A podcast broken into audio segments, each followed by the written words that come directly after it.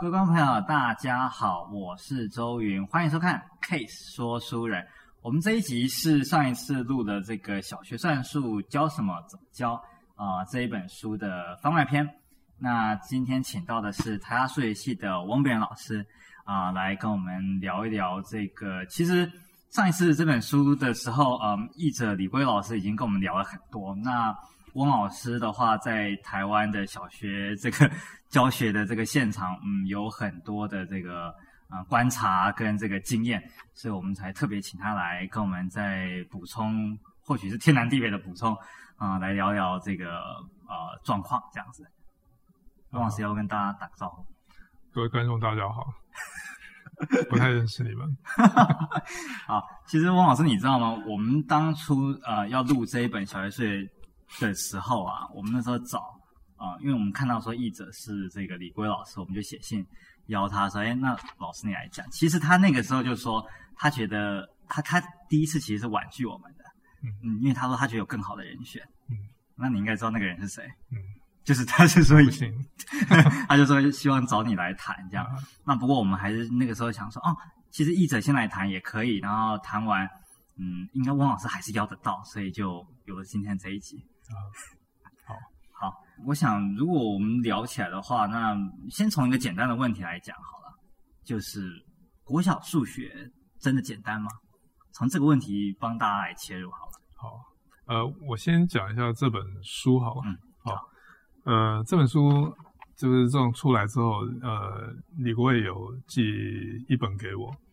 那呃，因为主要是我这些年。大概负责这个小学课纲的制定，呃，有有一段时间了，就算是有一些经验。那、呃、所以呃，他寄给我，那我那时候就回信给他说，呃，我想要就看完之后再好好回复他，嗯，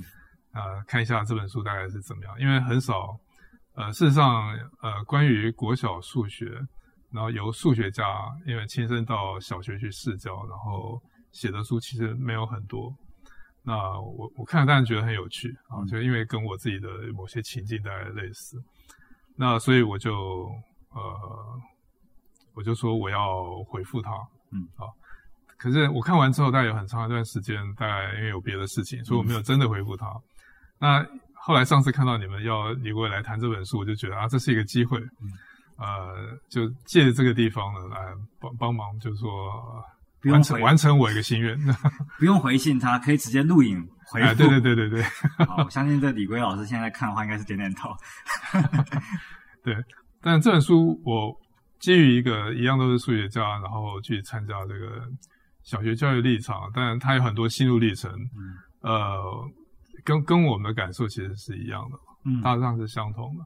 那也许就是有一些细节呃的地方不太一样。那等一下有机会的话，也也许我们可以回到这本书的例子，嗯、呃，再谈一下。呃，那我建议就是说，各位在如果看到这本书的话，可以先看看它的引言，嗯、因为它的引言是在谈他当初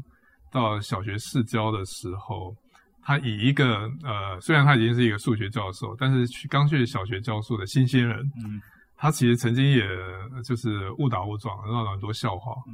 那在这个过程里面，然后他慢慢的理解说，呃，小学数学其实跟呃国中、大学这些数学其实一样。嗯，呃，很就是你在当下学的时候，你有你有很多东西，其实呃并没有说小学数学比较简单。好、啊，就是回复到你刚、嗯、你刚那个问题。那他的引言里面其实有提到这个事情。嗯、呃，所以小学数学是不是简单？呃，简单的说，就是并不是那么简 单啊哦。那我们有一个误解，只是因为我们已经长大了。啊、呃，如果呃各位观众你已经是超过二十岁，或甚至有一些已经是家长的话，呃，你们可能以为小学数学很简单，所以其实比较需要注意的是，你们可以想想看，那如果真的很简单的话，为什么我们小学还需要花六年去学小学数学？哦，因为通常你现在稍微想一想，你可能觉得小学。诶什么两个礼拜我就可以把它教完了哈？很多很多家长有这种感觉，以为这样将是教自己的小孩，但是通常这样教对小孩来讲，呃，其实是一个灾难，是一个灾难， 啊、是一个灾难。对，那这个灾难的延伸是这样，那因为小学毕竟是六年，所以我们的家长啊，其实还蛮常去就是比较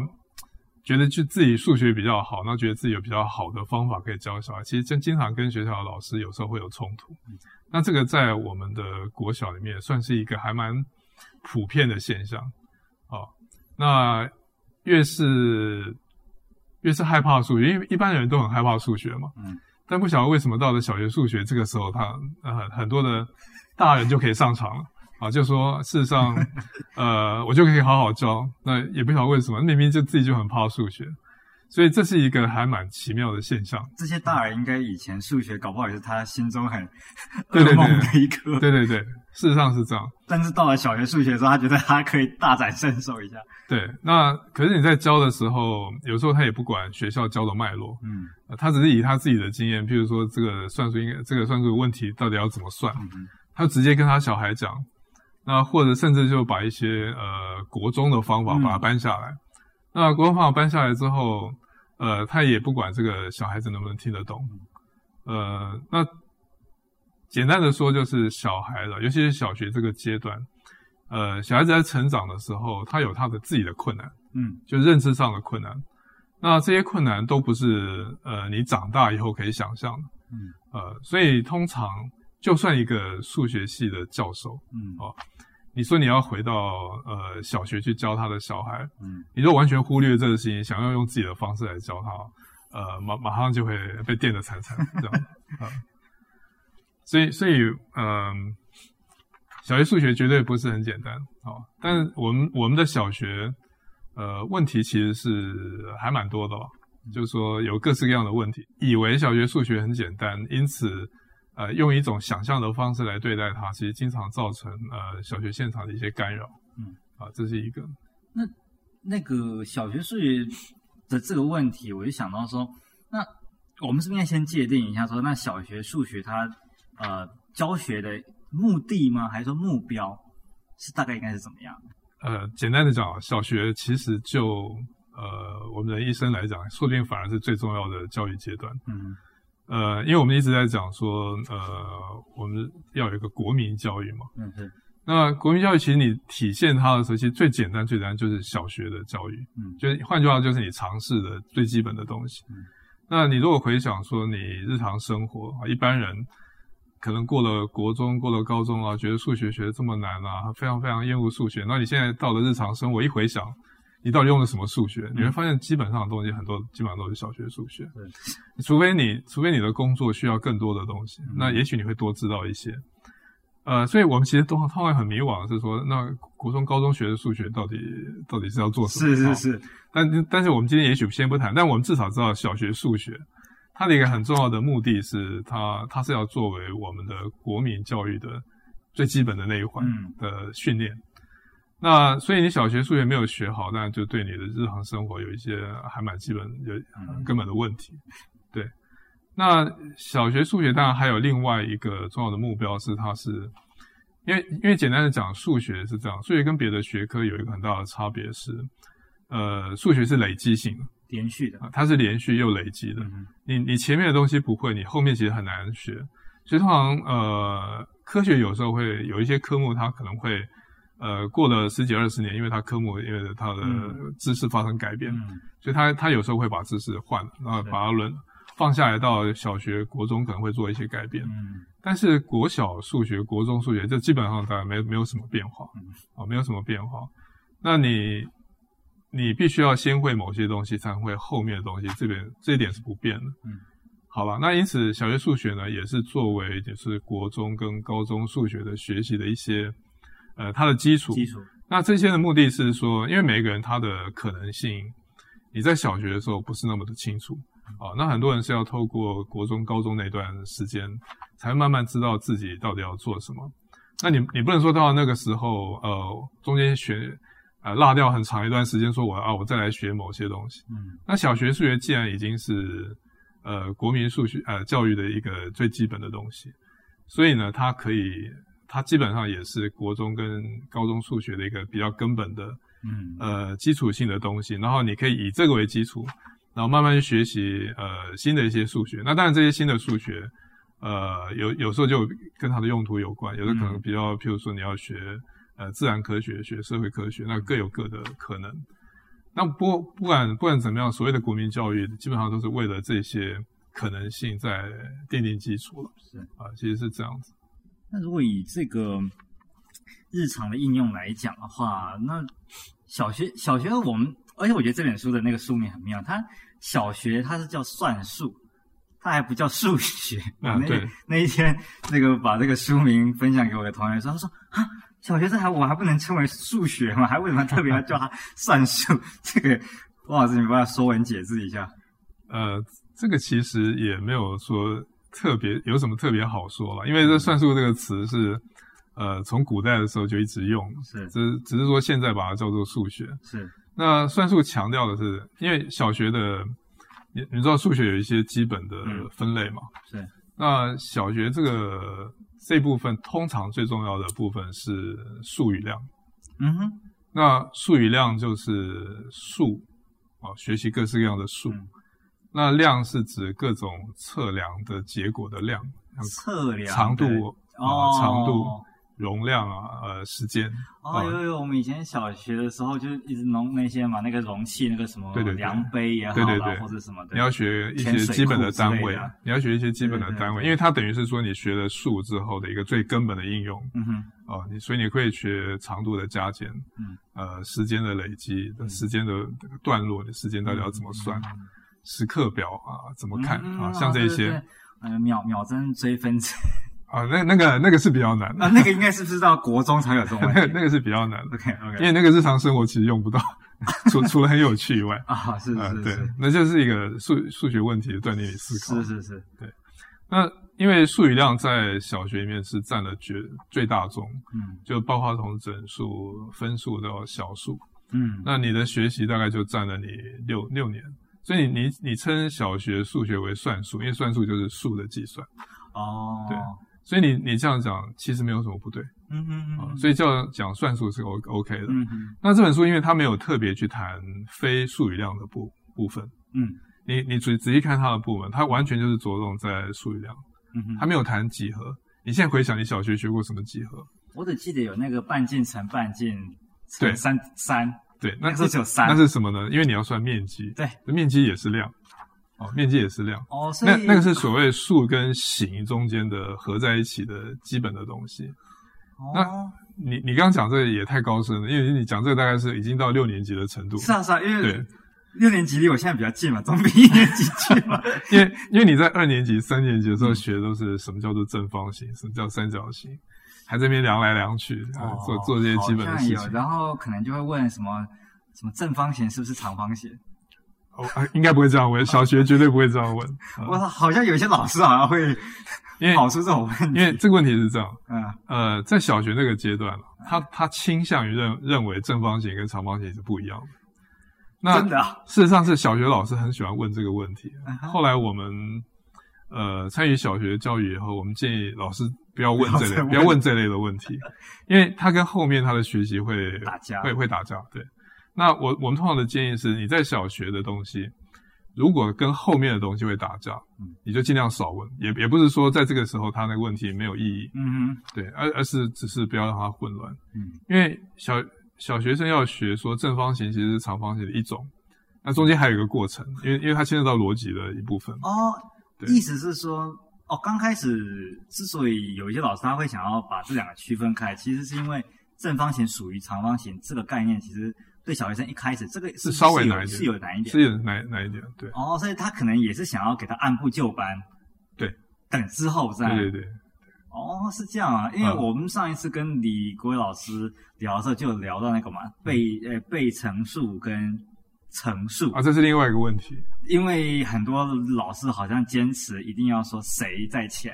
谁在后。这这个问题其实就是小学数学你一个还蛮关键的，嗯现场常碰到的问题。嗯那像这个问题，其实还有在小学，其实还有很多地方有类似的情况，但是这个是最明显的，嗯因为每次只要上新闻的都是这个。 啊、就是说呃，老师出了一个乘法问题，然后嗯学生回答的时候，把那个乘数跟被乘数的位置把它啊写颠倒。写颠倒。然后家长就会开始去，因为老师打 岔，然后家长就开始跟他讲，这明明就对啊。对对，然后老师呢也不太晓得应该要怎么样来回答，就说课本上就是这样写，嗯哼，好那这个回答当然也不是很专业，就是他因为他没有办法跟家长怎么回答这 个问题。嗯那简单的说是这样，因为我们小时候学乘法，你小学学乘法的时候的顺序，嗯，一定不是先学像面积这种东西，面积这种东西比较抽象。哦 OK 对 OK，我们小时候学的东西都是说我一盒有呃，譬如说五颗糖果，嗯哼，我现在有三盒有三盒，所以总共有几颗？课堂对，所以你在这个叙述里面呢，这两个数字的位阶是不一样的，因为一个是说一盒是几颗，嗯哼那另外有几盒，嗯哼，所以它列成算式的时候，它先天的就有一个顺序要选择，因为它要教给小朋友说你要怎么去思考这个问题。嗯所以在这个过程，因为它还要把它应用到别的问题啊。嗯我今天教了这个糖果之后，我还要去讲说一朵花有几个花瓣，所以几朵花有几个花瓣。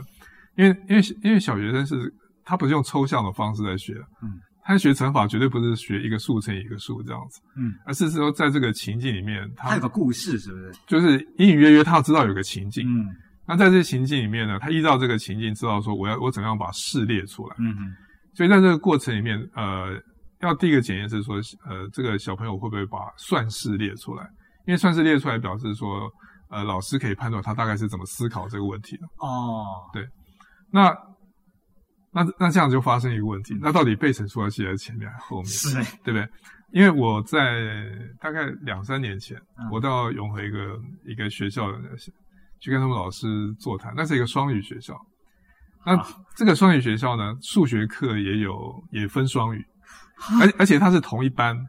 他有时候要去那个英文那边，因为他学的时候就是说，他等于是学这个东西，他还要学一点点用英文怎么去讲这些加法、啊、减法像这类的东西意。思说，比如说他学乘法，可能中文的他先教一轮，那接着对他还要用英文来跟他再描述一下 multiply times 这些事情，对这对对，样然后 OK，然后这就发生一个很大的问题，嗯因为因为美国人跟中国人的那个被乘数跟乘数的位置是相反， convention 刚好跟对对对到对，对，所以所以那边呢一教的话，马上就产生混混乱， 哦，对，因为因为呃美国老师跟这个中文老师教的不一样。啊，那那时候我就我就开玩笑说，那这样那这样就好，那乘法交换率就结 束了，因为这样一讲就只好只好可以交换了。哦，是是 是，那不过这个当然只是开玩笑了，那就是说，呃，他之所以会有这个，是因为有这个要求，就是老师、他是在判断说学生他到底是怎么样去思考这个问题。嗯，但他打叉，但我也不晓得老师是，因为很多老师打叉，也就是因为因为课本答案那样写，他就打叉。哦，但是也有一些他是真正了解这个事情，你的意思，有的人老是打叉，其实他不是因为他没有看出他的思路打叉，只是因为他答案跟课本写不一样，反正他就先叉叉，你你可以想见，有些老师也是这样。好，那所以家长会去吵，那是以、是以他后面的经验，是他知道这是对的，明明就可以交换。对，但是你事实上，你问那个家长说，嗯为什么可以交换？哇，你哎这个。他他也讲不出一个谜团哦。对，这个 为什么可以交换？哇，这个可是这个有这个很难吧？没有没有，这很简单。真的吗？你你想想看哈、呃，我说一个糖果啊，不一盒有五颗糖果，嗯，所以你要列五颗糖果，对不对？嗯然后呢，你总共有三盒，你所以你把它列列三列嗯啊、三行，嗯所以你得到一个五乘以三的样子。嗯哼，然后呢，你一看，当然这个东西相当于你用三乘以五去做嘛，嗯因为是五乘以三五排。哦，是用那个面积的那个对对对长，这乘个我方们跟宽乘这个我来们看叫做一个类类似方阵的模型。嗯就你只要观察这个模型，你马上就会发现，哦，原来这是对的。事实上，在这本书里面，他也有提到，就是是说，是是呃呃，应该应该是这本书，就是他有提到说，他当他这样讲，那二年级的小朋友下面有个人说，哇，这好美啊，啊，有有，它里面有我上次有叫那个李老师去比一个什么三乘二三乘还是二乘三，哦然后他用手指去给它比出来的，就是三乘二，然后跟这个哦，这个嘛， 这我就不知道。就是在这 本书里面，我还叫李老师比一下，有没有他什么三乘二跟二乘哦，三是这个，我知道，对对对对，一样类似对的对道理，对。那我的我的意思是说，事实上你只要一个这样的图，你你哦马上就会就豁然贯通。哦，所以你说这个为什么它交换率可以，就用这个直观的方法，就很好的可以去解说它。对，因为这种方法很好，是说，因为它的你可以看到嗯，很简单，而且非常 universal，是就就是你可以用到所有的，你的想法都是一样的。是，我刚刚会对直觉想说很难，所以我们坐在你想要这证明， 对，我想到说是不是要讲什么 ring，还是要讲 什么什么代数学的？我想说是没要有这没样有吗？错，你你这个想法呢，呃，就是一般就是大人，尤其你这个还学过瑞音，就更糟糕。 就是你你还想说哦，到底要怎么整？对，我想说你是要欺负这些家长，他没有念过这个代数吗？嗯还是不是，因为在小学里面，这种比较直观式的说明，嗯其实是非常非常重要。因为嗯因为小学的数学是这样，呃，你不能只是背，嗯哼就是死背这种东西，嗯因为因为小朋友能够死背的不多，嗯哼很多人是如果真的都要死背的话，我就放弃了。嗯，哦，这个其实我突然间想到说，可是反而国中以后，很多学生他放弃的方法就是我先死背，不是啊，是啊，那真的， 那那其实有很多，就是因为他前面的数学已经 是已经是是用是不同的方式是走到那个地方，他已经已经受不了了，是对他可能只能这样子。嗯，那刚开嗯始还玩好的时候，基本上的死背这一图他应该是不太喜欢。对嗯哼，国中国中死背也不是因为喜欢，他是不得不了。 对对对，对啊，是啊。所以呃，在小学教书，但有一个很重要，就是说你要有你要有一种能力去说明这个东西为什么是合理的。我们不会把这个叫证明啊、嗯对因为证明这个东西又牵涉到呃很严格的定义，对对对很严格的推论方式，然后证明的方式看起来又怪怪的这样子。对，那事实上你只要有一些比较直观的说明方式，嗯你你事实上举个例子，但是重点是这个例子呢，它可以呃用想象，他就知道其实对其他东西都都是对的。嗯只要你有这种办法，其实就 OK 了。嗯那我觉得乘法交换律就是一个很典型的像这样子的问题，而且你使用乘乘法交换律，在小学你还可以用一种方式去 push 它，譬如说，呃，你你教完这种东西之后，然后你就问他说，哦，如果一盒糖果有三个、嗯三颗，那请问二十盒有几个？你要知道，在那个阶段，三乘以二十这件事情是不会的。是不是因为超过九九乘法表范围是对影响吗？啊，好，呃不然我把刚刚的问题弄得更简单一点，每一盒只有两颗，然后二十二十盒嗯哼， ，OK。那因为你没有没有那个就有乘法，对，那所以理论上它是不会的。嗯哼，好了，应该是说它还是可以做，但是它二就要再连加个二十次，哦，二连加个二十次，因为没有没有很多人愿意做嘛。嗯，这个阶段他已经学了九九乘法吗？还没，呃，这个阶段是已经学就有乘乘法法， ，OK 就是交换率大概在差不多的时候嗯教，嗯嗯嗯他学了九九乘法，可是他但是没有但是应用这种二位数的进来，对，它还没有到二位数的 OK，乘好法，对，所以二乘以二十，譬如我二乘以三十，这种对他来讲嗯还困难。但是二乘以三十呢，当然它有一个最基本的方法，因为乘法就是连加，对，所以它可以把二拿来加三十次。二加三十次不是一个非常 amusing 的的作为，这样子对。那可是他学完乘法交换律，嗯，你你光靠那个想法，他说哦，它其实是三十乘以二，哦，那他就三十乘以二，你就加三十加两次三十就六十就出来了。哦对所以他其实可以光靠这个想法，他其实就可以已经可以跨出去做一些事情。哦，就是他可以解的问题又小小画出那对个点了，对，那你不能死守在一种框框里面，对是因为是这种他其实可以做，而且他事实上可以 motivate 学生去学这个乘法交换，就说啊，这真的是有用的。嗯对。哦王老师，你举这个现场的一些这个例子，我觉得蛮有趣。你你可不可以再跟大家分享一点，有没有这这一类的？就我们刚刚讨论这种背乘数、乘数，来，我这我来一问类这种怪现象是吧？我来我来问你一个最简单的，啊，也不也不是最简单了，但是但是很多人会很意外了。嗯你知道除法有两种，你知道吗？ 我我只知道思思好像也有不止一 种，因为这个问题很有趣，是这样。我记得当初那个呃九年一贯的时候，嗯有很多数学家，因为因为那时候因为呃建建构的关系，嗯哼那数学家觉得呃很担心那个后后续的效果。嗯嗯那这个其实全世界都一样，这个叫数学战争，全世界都一样。嗯所以后来数学家出来，那数学家出来以后呢，呃，教育部就派数学家，呃，很多数学家，全国数学家差不多就下去，嗯到各个地方宣导。那有很多的老师呢不太信服，嗯那原因就是刚刚讲，因为一个数学家，因为他只有数学，那嗯，他以为那个很简单，所以下去那个小学生呃小学老师问的问题，哦他们其实不会回答。就他不太晓得，他不太晓得他在烦恼 什罩么不。住这大学教授罩不住小学老师啊，呃，对，但是小学老师不敢讲什么，他们就偷偷在下下面讲这样子。呃，那这是中间一个，嗯，就关于除法，所有的老师，他觉得书法不就不就那样子吗？对，对不对？现在问题是说你，我刚刚讲过，小学在学东西的时候，他没有办法从数字单纯去学，嗯哼，所以他一定要有一个情境。是，就你刚刚讲，譬如说有个故事，对你现在想想看，书法它有两种完全不同的情境。我第一个想到就是要分东西嘛，对，糖果要分给学生，对，哦，这是一个，所以你有糖果要分给几个学生，对不哦对对，那还有一种呢是，呃，我有一堆糖果，嗯，然后我现在每三个装一盒，嗯请问我可以装几盒？三个装一盒，啊、哦哦，这这也很普通嘛。对，这个跟但是这个情境跟你刚刚讲的情境是完全不一样哦。你自己想想看，你说一个是我一堆糖，我要分给，比如说对是三个三三个个人，对啊，十五颗糖分给三个人，对好了。然后你说另外一个是哦，两两一堆，三三一对对堆，对对对这样对对对 OK OK，那这个情境是不、哦不同的做法。你你可以从乘法的单位你就可以看出这个事情，嗯，每一盒有几颗，乘上几何等于颗数嘛。对，那哎那那依照我们现在，我们当然知道说，我把前面东西一挂号以后，就变成一个除法问题嘛。对，对不对？那因此你就会有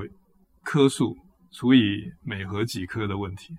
对对对，也有颗数除以几何的问题。哦，那所以这个单位乘法这个单位刚好就对应到除法，其实有两种问题。哦，我可以哦，因为刚刚这两个例子，我们如果把单位写开来，会看到说对它对应出来的那个结果的那个单位是对对对，对不一样事实上，你用单位一写，你就知道完全理解它的意思。哦对，那就可它是我们现在已经完全习惯，你不讲我不会特别觉得，对，你你不会特别去想我这觉个得问都题。是除法的事情，是，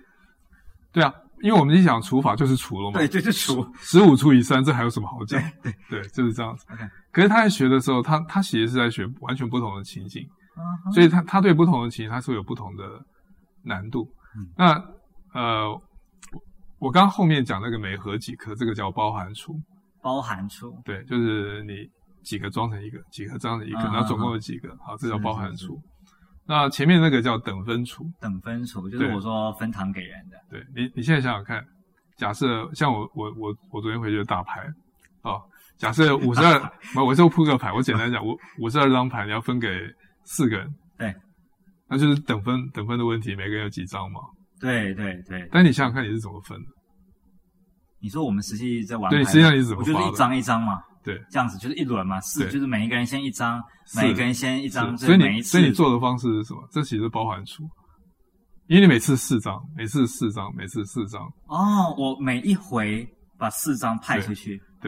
所以你在你在证明这个事情的过程，事实上也是偷偷用到刚刚那个乘法的那个方阵的这样子，也就是你从这个方向去做看，跟从这个方向去看。哦，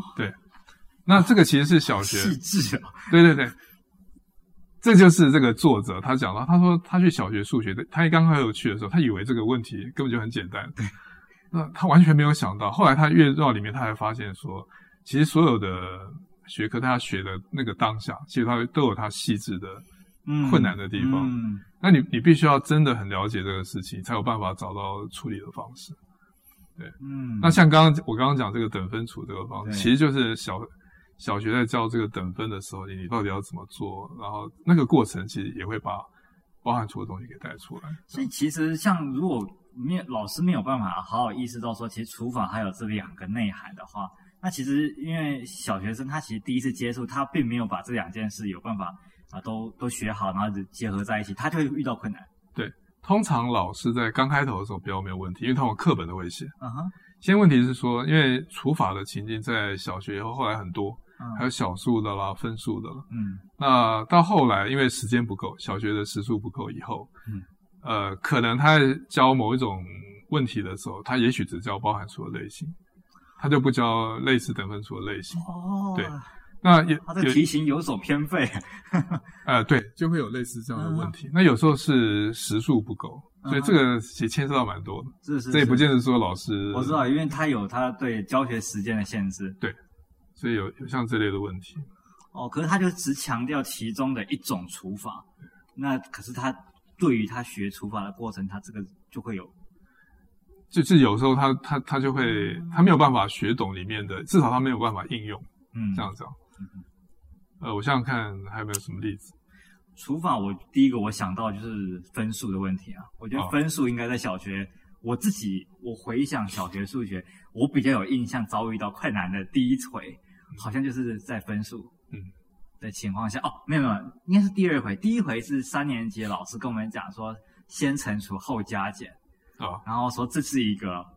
规则，然后反正就讲的有一点，就是那个时候我就第一个时候心中觉得，嗯，嗯 就是但是老师讲的非常振振有词，我要教你们先乘除后加减，这叫四则运算哦，什么什么什么这样，所以所以你是怎么学学这个东西的？我已经不记得，我只记得我现在唯一可以回想起就是那个时候听到四则运算，然后把这四个字就连接起，先乘除后加减，然后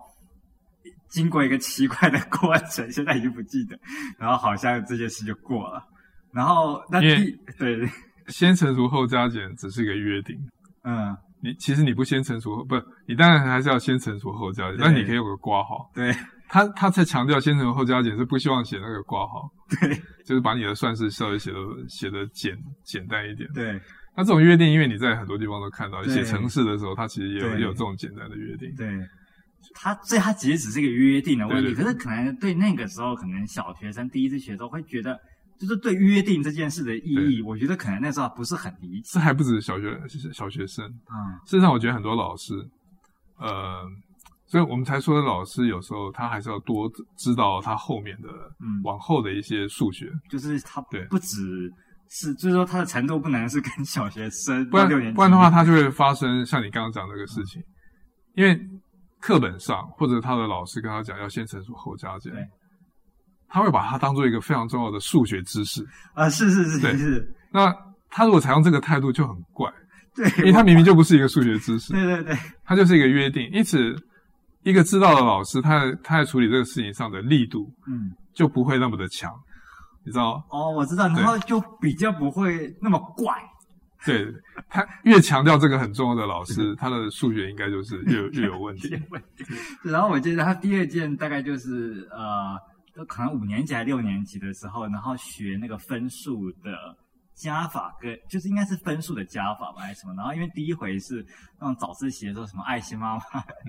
来那教一下，然后我就觉得。我不知道为什么第一次就是拿到题目，然后那个分数的加法，反正写完怎么都跟答案不太一样。嗯然后老师也班导师就突然就发现说，嗯，怎么好像大家这一段学的 有一点问题？那啊赶快重新这个教，我就对那件事我很有印象。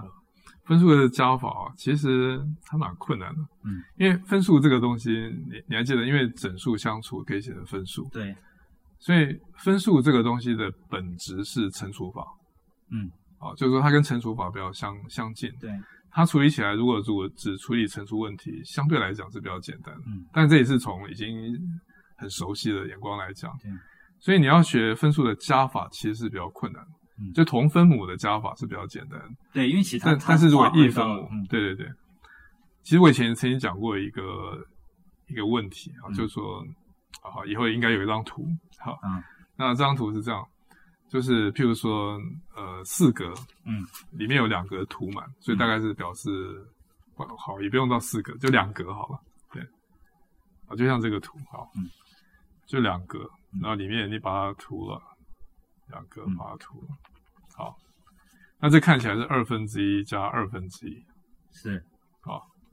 那应该是一嘛？对对，又乍看这样是一，对，但但是你现在如果看这个图，总共有四个格子，是总共四个格子，然后呢，中间有两个图嘛，那不是四分之二吗？那其实是二分之一，那四分之二就是二分，那那怎么办呢？对，所以呃，我的意思是说，这个分数的加法里面是有一些还蛮根本要厘清的东西，嗯。那老师要很清楚。好当时例子我越看越像是数学魔术， 怎么会这样？这是一个障眼法吗？还是什么？不是这个加法，这种加法呢，就是最常呃大家最常犯的呃分数加法。嗯美国学生有很多，我我事实上以前在美国的时候，还有大学生在做这个分数加法的时候，五分之三加四分之二嗯，会等于九分之五，把分子相加，分母分母相相加对这个你说美国的大学生，对对对，还是你有认，真当当然当然，不当要不要这个然 没有没有没有开玩笑，没有开玩笑，怎么会呃，不，当然就是分数的训练很差的意思。是？好那可是这种加法，其实就是我刚刚写这嗯个，因为你可以看到它就是二分之一、二分之一，然后因子分母加起来是四，分子加起来是二嘛，是二对是四分之二。对，这种加法，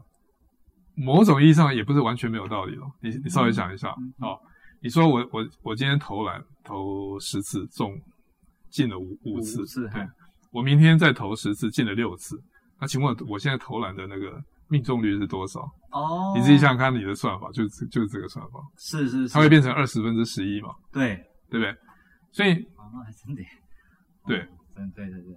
所以而且这个还很多人用啊，因为你在打棒球打什么，算这个都是用这个方式来对算。对对，哦但这不是分数的加法，就它的形式哦像是那个样，但其实并不是分数的加法。是，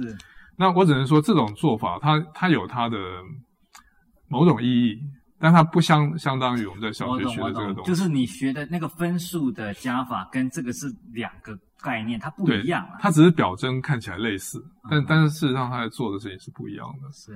那因此，呃，分数在小学是一个还蛮困难的课题，嗯就你要学到非常非常的好。嗯那因此，关于分数的到底应该怎么教啊对？啊、其实每个人看法都不一样，嗯很多人看法都不同。像这本书的作者，他就会很赞成说，呃，分数要从除法那边，因为你在，因为分数本身是分的观观念，嗯所以譬如说，呃，我有九颗苹果，是要分给四个人，嗯那请问应该怎么分？对好、那我们当然在小学刚开始学的时候，分给四个，那当然就每个人分两颗，剩下一颗嘛。科对对，老师会要求你写清楚写余一嘛，剩下一颗。但就这个除法，当然你也可以继续往下做，因为剩下一颗我还是要分给四个人，所以我就想办法把那一颗再把它伙呃伴分成四对份。伙伴，那这时候你就很容易可以引入，譬如说四分之一嗯这个概念。嗯好那这是从这种分的过程里面嗯，然后去 motivate，就是说我们学分数嗯到底有什么用？那就是一个很明显的用途。嗯它它可以帮你解决一个问题。嗯但是一般来讲，在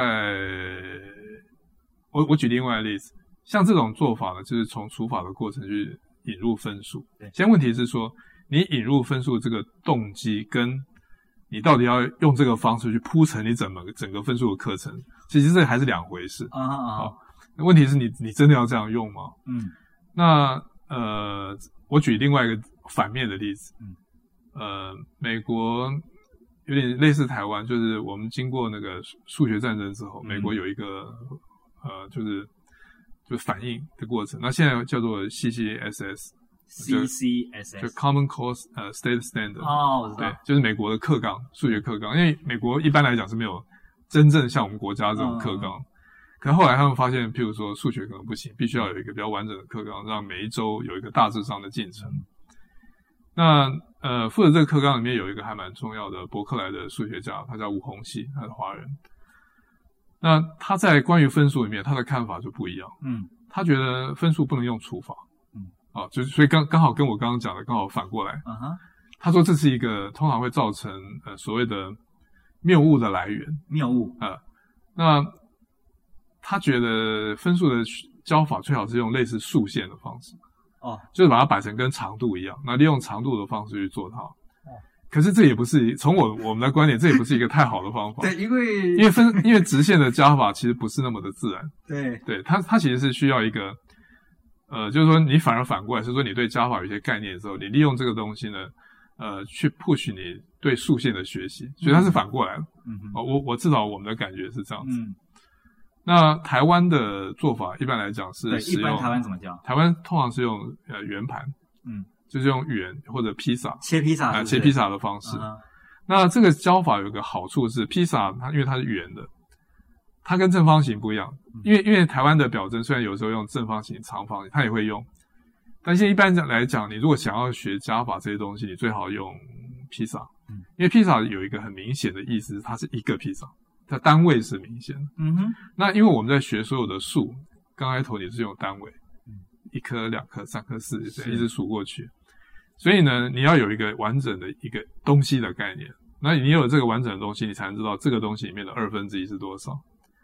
嗯，好，因为你知道，你这个你这个所谓完整的东西如果不一样，一个很大的披萨跟一个很小的披萨，嗯，它的二分之一其实是不一样的大。是那表示你它反映的只是本来的一是不一样的大。嗯那我能够做加法呢？你的重点就是你一开头一要先固定，嗯所以我才会知道，像刚刚那个二分之一嗯加二分之一等于一、嗯是因为一开头的一指的是那两，就是刚刚那个图两个那个都叫做一，嗯而不是那整个四个叫做一这样子。哦，对所以它要先破除像这种东西，就是要建立很清楚的建立这个概念。那建立这个概念，像我刚刚画那个长方形图，故意混淆你，就是因为它是长方形，所以我很容易就把它组合在一起，所以你一下子就搞不清楚到底谁是一嗯啊，哼就是你嗯哼你搞不清楚那个完整的东西是什么。是但是但是你如果使用披萨的话，披萨那个完整的东西我们通常是很清楚，它就那一整个披萨这样子。哦，所以我们在表征上喜欢使用像披萨，这样子嗯，呃，那你利你利用披萨去分割，你就比较容易说明加法怎么做，因为它完它那个整个的一是很清很清楚的。所以王老师，你的意思其实说，披萨的好处是在于说后续，就是说你进行操作的时候，其实它对应进的行会嗯操好作、一点进行说明，它都有一个比较呃前后一贯的说法。反而那个除法对是比较不容易做这件事。对，因为除法，如果你只是 mo- motivate 说我们来学为我为什么我要学分数学分数，那我觉得这个是不错的。嗯哼，对但但是关于乘除法，呃，有一些想法，我觉得它还是很值得一谈，因为像譬如说，像台湾的分数啊，乘法嗯，因为因为我我刚刚已经讲乘除比较是分数的本质，对，所以照理说分数的乘法其实应该乘除应该可以早点学，就是因为它比较嗯简单，但是呃，我记得在刚开头九年一贯的时候，我们那时候曾经想要推一个想法，嗯就这样，就说呃，我们要理解分数刚开头应用的一个情境叫做的三分之一，譬如说这样嗯，的二分之一三分之一的啊，不不二分之一不是不是，就是一个东西的三分之一嗯或者一个东西的二分之一 OK，OK，OK 对，就是因为这是分数的一个基本意思嘛。是是因为其实，在古代，呃，中国人学分数也都是这样，就把一个东西分成三份，取其中两份。嗯对，那这个操作过程，呃，其实算是一个还蛮清楚的过程。嗯，啊，就是我我要把一个东西里面我切成几份，拿几种几份，那这就是一个分数呃操作的过程。嗯所以我们曾经想要说，看能不能问说，譬如一盒糖果有，譬如说呃二十四颗，嗯，我从拿了三分之二，那我是哪几颗这对样吗，？或者说这二十四颗的三分之二是多少？哦那如果一个一个学生他的乘除法已经学会，嗯哼，所以他就是把它先除以三，是那再从里面取它的两部分二，所以就乘以二。对，其实这个整个的想法在前面学乘除法的时候，其实都已经学完了。嗯，对。但是，但是有很多人觉得这个这个其实是乘以三分之二。是对，但是我也承认这就是乘以三是分啊之是二。啊是啊，但是乘以三分这个在小学通常在五年级才教，在台湾的台湾的课程是在五年级。那因此，当我们偷偷的在四年级，我当初写写小学课本，偷偷把它摆在四年级，就是说这是一个问题，我已经定义清楚说，这个就是把它分成三份，拿拿两份。那这个其实都已经是哦，它你全部都在四已年级经，的时候，想要先让他先学会先除三再对乘二的这个动但作，是但是审查呢，他回来就会说，这其实就是做分数的惩罚，那是建议我们还是到到那去用。嗯那但是我刚刚讲这个讲法，其实就是这本书的作者他会做的方式。嗯，对，因为他这个东西对他来讲是一个自然的、自然的过程，嗯这样子。就直接顺着就给他先铺陈一下，那我想这个东西其实意思是这样啦，不管你的分数用哪一种方式教，它都是一个呃需要完整的思考，说它到底要怎么教。因为这个所谓完整的思考，包括你要怎么做它中间的四则运算。是，对，你不管用任何表征，只要你能够清楚的把这件事情完成。嗯其实都还 OK。对嗯，，那每一个国家不同是，也就是说，用不同的表征，至少都要让让他是可以呃好好的学习到说乘三分之二的这个动作，他是先除然后乘二，或者说先乘就除，反正这个动作他是要可以好好做这样，呃，对是这样吗我我我没有特别讲这个嗯乘以三分之二，而是指所有的分数的四则运算。啊哈哈，对至于这个的三分之二乘以三分之嗯二，在每一个国家的不同的教学传统的脉络，可能会有不同的教法，是，但但最后都一样，嗯最后都一样。所以那时候汪老师，你后来那个就就就就被那个审查拿掉了，对，那那没有办法、 哦，你审查最大。我以为你会这个 argue back，这 样没有吗？呃，里面有稍微，不不，这种 argue back 是一种，但但是出版社有它的考量。嗯啊，这讲到出版社，你讲， 啊，这这有很多，你不讲吗？你都不过讲，不过反正台湾教科书有一个很好笑的事情，国小还好，呃，国小其实还算是，如果你从国小、国中、高中这些阶段来讲，是国小这个阶段呢，还算是所谓正常教学还还可以做的地方，你所谓正常教学的定义是什么？就是你好好教一个东西好呃，因为国小，因为感谢那个九九年国教，嗯，哦，当初九年国教，所以那个整个考试的时间延到国中之后，是，那台湾考试领导教学这个是几乎变成必然。嗯哼，那国小因为没有了，不像早先，因为以前国小要考初中嘛，对，对应该是你你们那个时候，我我那时候已经没有了，你那时啊候没对有，吗大概早我早我三三年两年的时候，对嗯哼我我那时候就已经没有了。嗯哼那这个没有考试啊，对教书有你们很那大个的时影响。候要考的话，应该是有些想要考私中，啊，那当然，那永远都可以考对对，那那永远都可以那考没。错对没错，你你爸爸应该 就是考四中。对对，那呃，所以因为有考试的关系，是所以国中跟高中啊，在台台湾的教学其实是非常非常不正常。哦，因为小学还会乖乖拿个教科书啊、嗯上课，但是老师有没有教好是另外一件事，因为是因为国小教育还有别的问题。但是是在我的意思是说，至少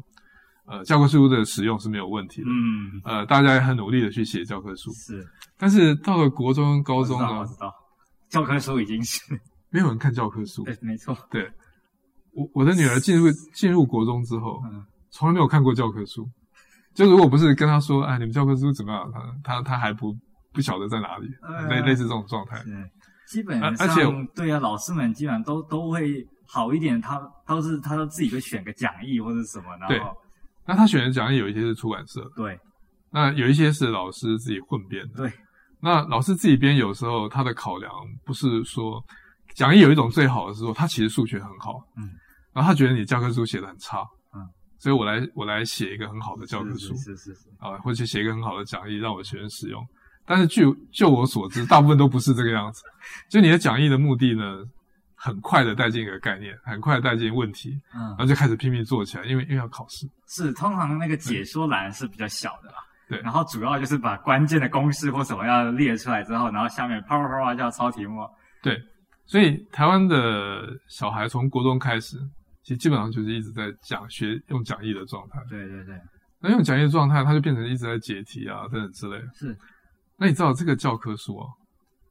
教科书中间的过程牵涉到什么？首先你要制定课纲，嗯，这课课纲可是一个很大的吵架的，对大家花很多力气，国家花很多钱。对，而且哦要做这个抗议课纲团体也会出现。对对 对，你现在把这个课纲给定出来，嗯，然后出版社要花很多力气去写教科书，嗯嗯教科书写完之后呢，就我刚刚讲，送你审要去送审，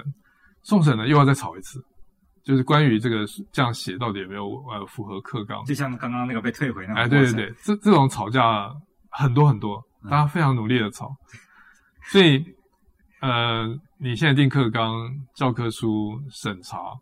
都花相当多的人我力越跟听钱，越心酸，大家对吵了老半天，就最后吵完之后就没人再看。教科书完全没有人看， 对，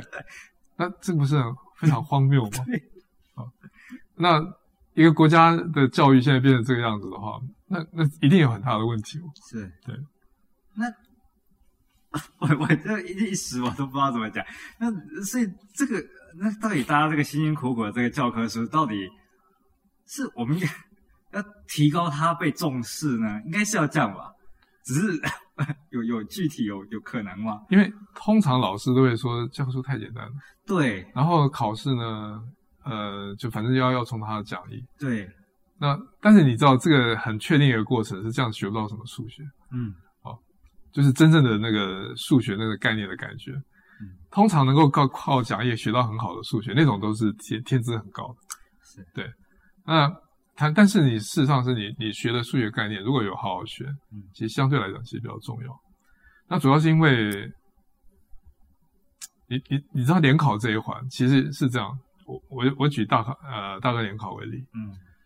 大专联考出的题目以前，嗯它以前出这些题目，它的重点是在考它的概念。嗯哼，那这个概念，你知道要理解概念的时候，有时候它它要转换一个角度，当然，好来看。那因此你可以看看你到底懂不懂这个概嗯念。可是对高中老师来讲，每一次的联考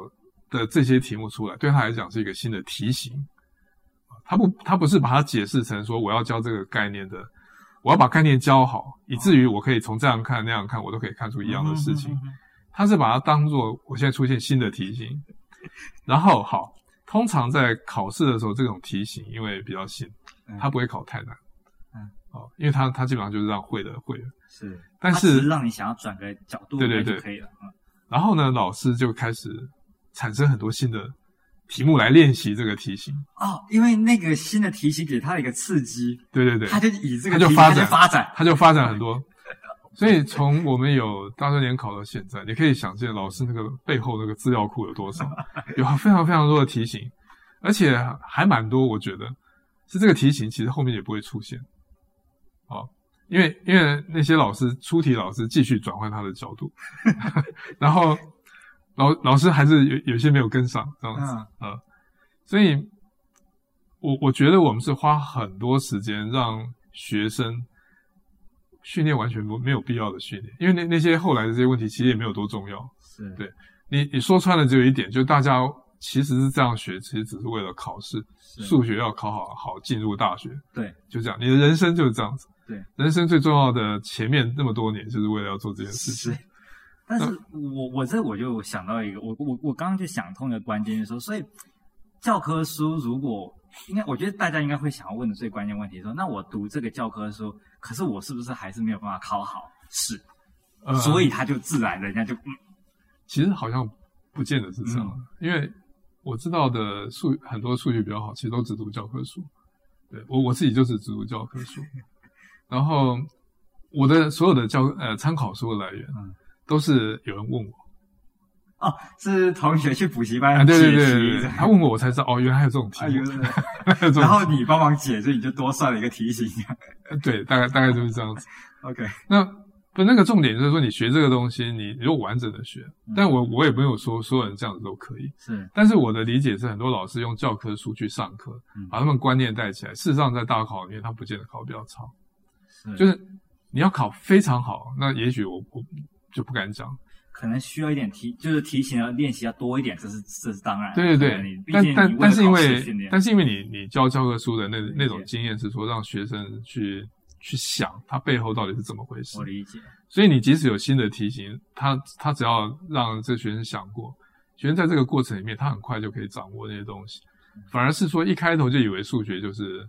背概念，背概念，然对后背概念然后嗯，操练题型。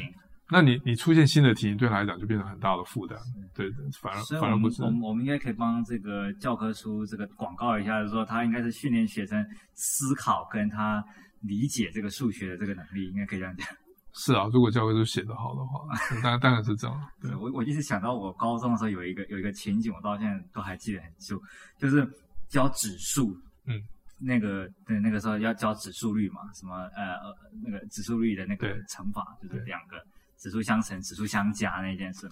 然后我们班的数学老师花了好几堂课，一直在推广这个指数率，尤其他要讲这个底数，啊，呃，从自然数变到整数，啊然后什么，所以那个你上面的那个指数率会有一点限制，什么等等，他就一直啊花很多时间讲这个。啊然后有一天，我们班长就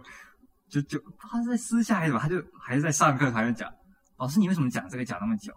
你这考试不会 考。我们老师暴怒说啊：“这是数学很重要的概念。”啊！对，我一定要交给你们。对， 可是因为班长已经在补习班已经。已经后后面的这一类指指数 log 的这种的题型，他都已经操练完，他觉得怎么在前面一直在拖？这这个就是教教学现场的拉扯了对，因为这个也是我们台湾从小学到高中都有的状况。是小学叫安亲班，嗯国中以上叫补习班，是他们的教学进度跟学校不一完样。全对然后呢，去参加安心班的、去参加补习班的人，到了学校就会跟旁边的学生讲，对这东西已经教过，而且它事实上就很简单啊，对什么什对么对之类对。那位老师为什么要这样教呢？对嗯对，其实很影响那个没有去课对对后对补习的学生呢、是是，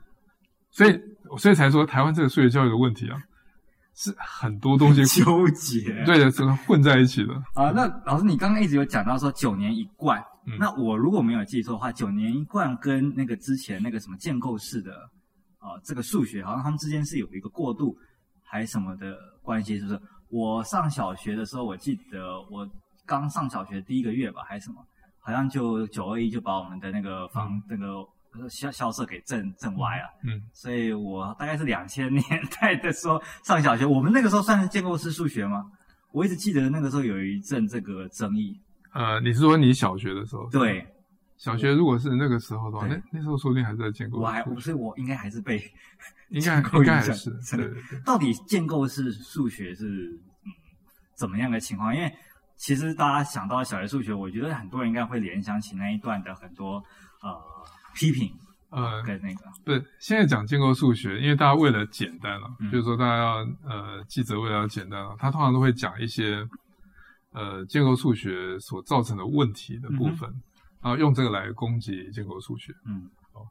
呃，最常见的例子，那这但是这个例子是实际的，嗯哼所以它事实上是反映建构数学的确是有问题。嗯呃，我听过的一个例子是这样，就是说，呃，有有个家长带他小孩到外面去郊游，然后反正郊游在在在外面的，呃，他顺便问他一个数学问简单的乘法问题，还是除法问题这样子，然后突然发现呢，一个乘法问题，他为什么一直在做加法，做了很久做不出来，或者是说减法问题，他一直用减法，啊除法啊，用除法问题减用减法，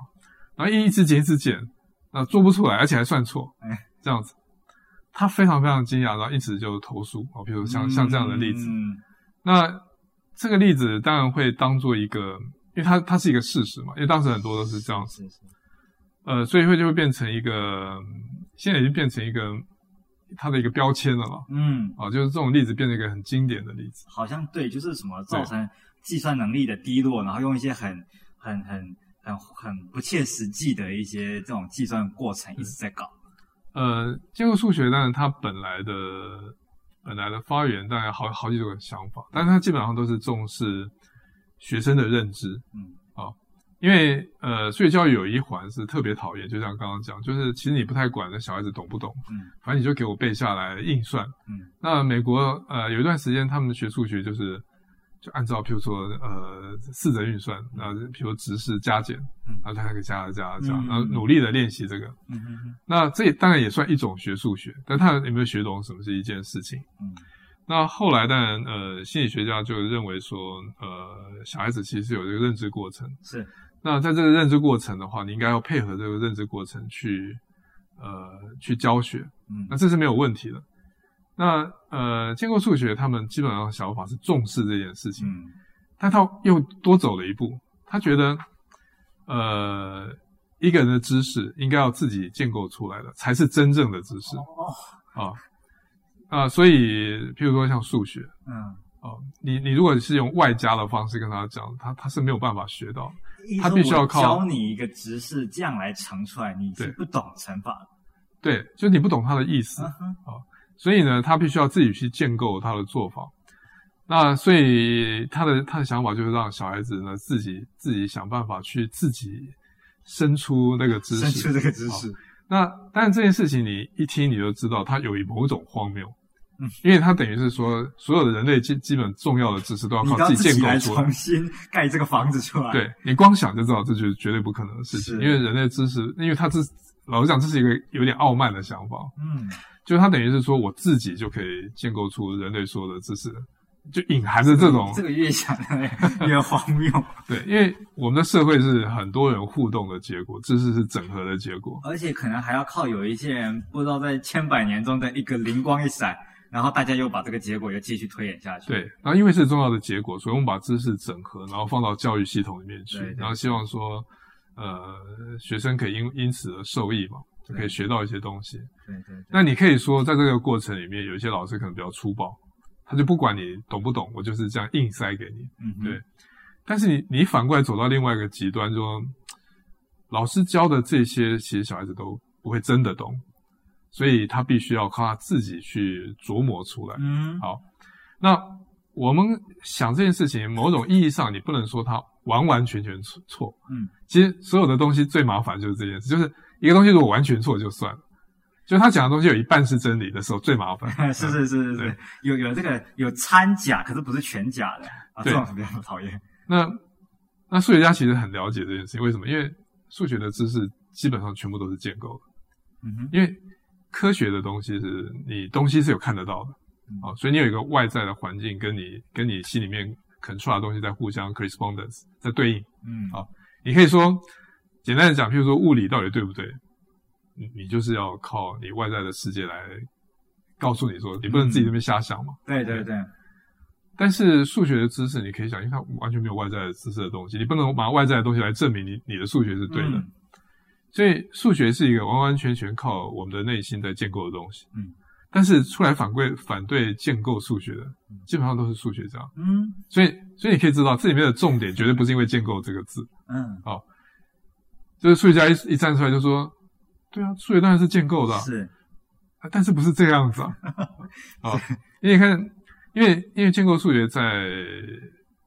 他们想要施行的方法很多，譬如说小班教学需要讨论，是大家自己发表自己的自己的想法，然后嗯给你一个想法，他用大家用不同的方式去想到大家呃彼此讨论。嗯这种做法，其实老实讲是一个蛮成熟的做法哦。比如说数学家在做数学，差不多就是这样子，嗯因为大家也是靠讨论啊，但是是然后是把一个是东西建构出来，大家互相 communicate。是，嗯，但是小学小学生对小学生要做到这件事情，你要知道那个老师有多重要。嗯哦，就是说他这个东西如果行得通，嗯，那个老师一定要对这个东西非常非常的熟。他甚至他可以预期这个讨论过程中一些带歪了的讨论，对对对对怎么样给他，他是不 是？所以换句话说，建构数学就是你讲到重点，建构数学是一个对老师要求非常高的的教学法。嗯，就是它它完全不是一种，因为如果你的数学不太好，建构数学的教法就会就会变成一种整个上课大家乱乱的嗯这边玩。啊，完了，然后大家讨论一下，然后老师说啊，对啊，就是这差差不多这样就结束了啊。嗯所以你可以想想见，就是说他需要很好的老师，嗯他才有可能带。那呃，像我们刚刚谈的这本书，这就是一个很典型的例子。他是他是他是一个好的数学家 嗯，去教，所以他当然非常清楚这里面前因后果到底前面到底是什么，嗯所以他他大可以用一种比较活泼的方式去带领他。那我知道的是台湾的建构在，其实台湾的建构的这个时间还蛮长的嗯啊，他花很多时间去去做实验，呃，所以他训练出一票老师。那这票老师呢，呃，我不敢讲全部都非常的历历练完善，但里面有一些老师是真的还蛮好的，嗯就他有办法，就是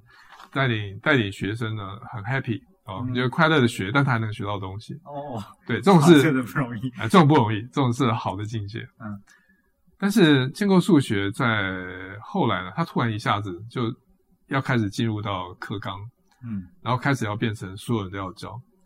那虽然他试着要让所有的老师都能够学会这种教学法，嗯哼但你你第一个知道这不容易，因为我刚刚已经讲过，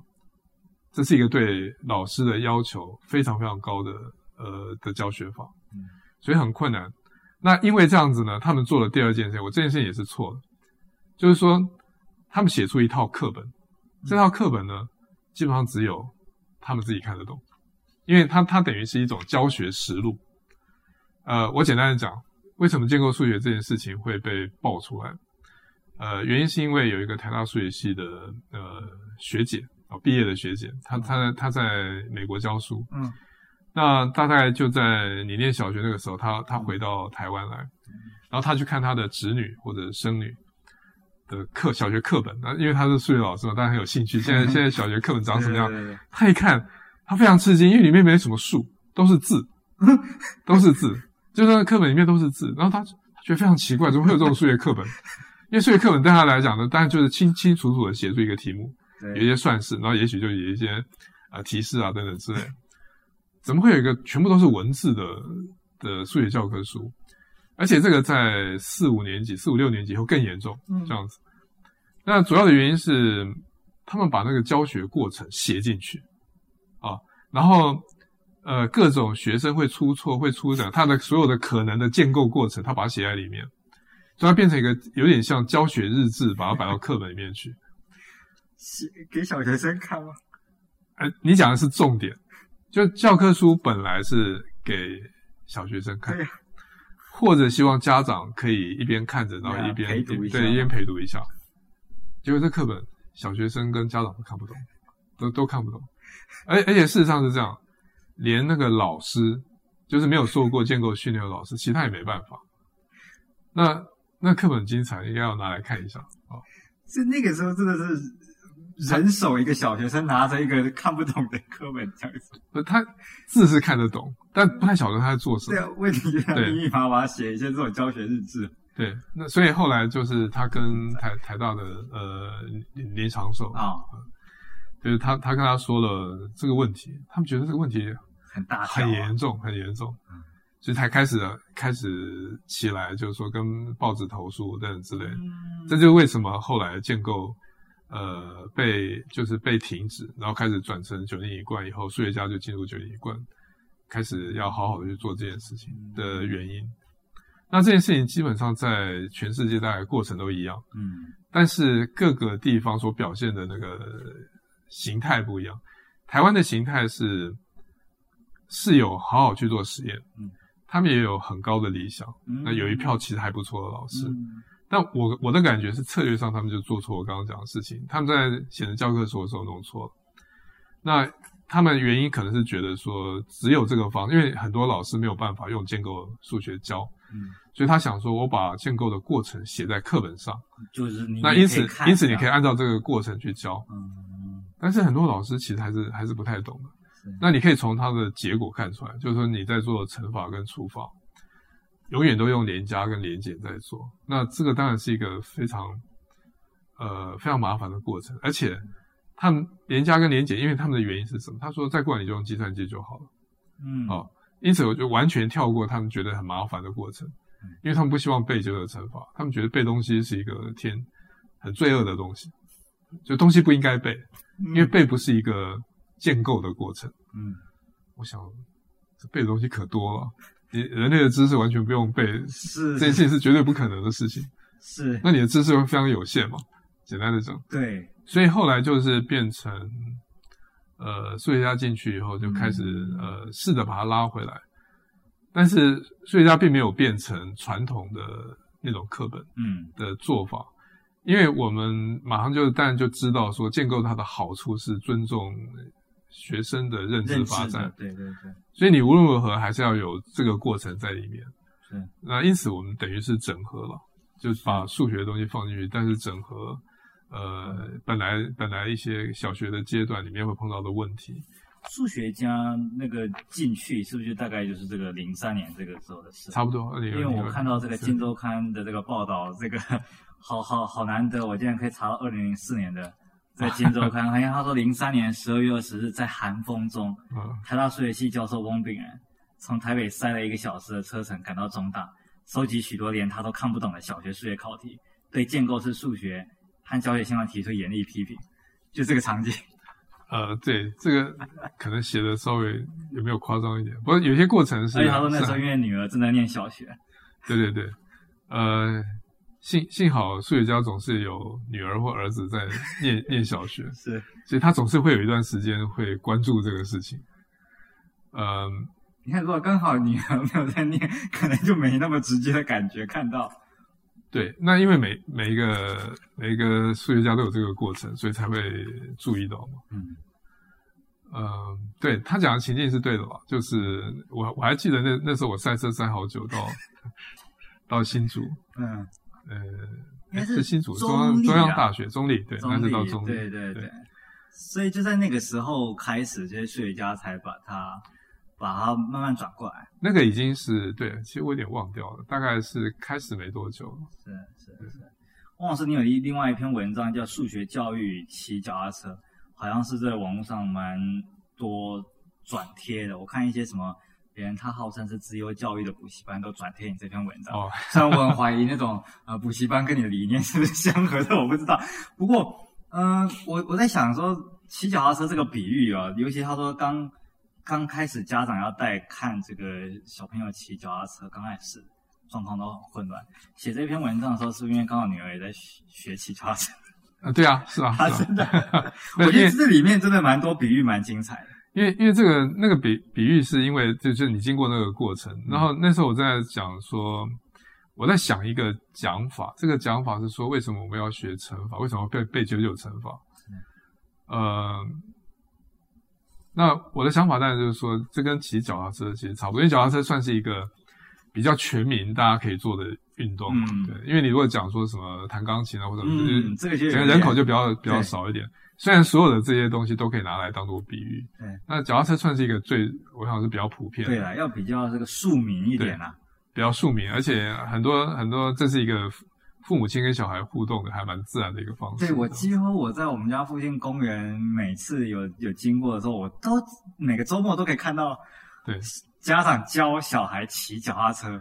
这个过程。然后就比如说一个妈妈扶着，然后小孩说他起步就可以，起步就可以。然后爸爸说你放开，你放开，他说没问题，没问题，他可以。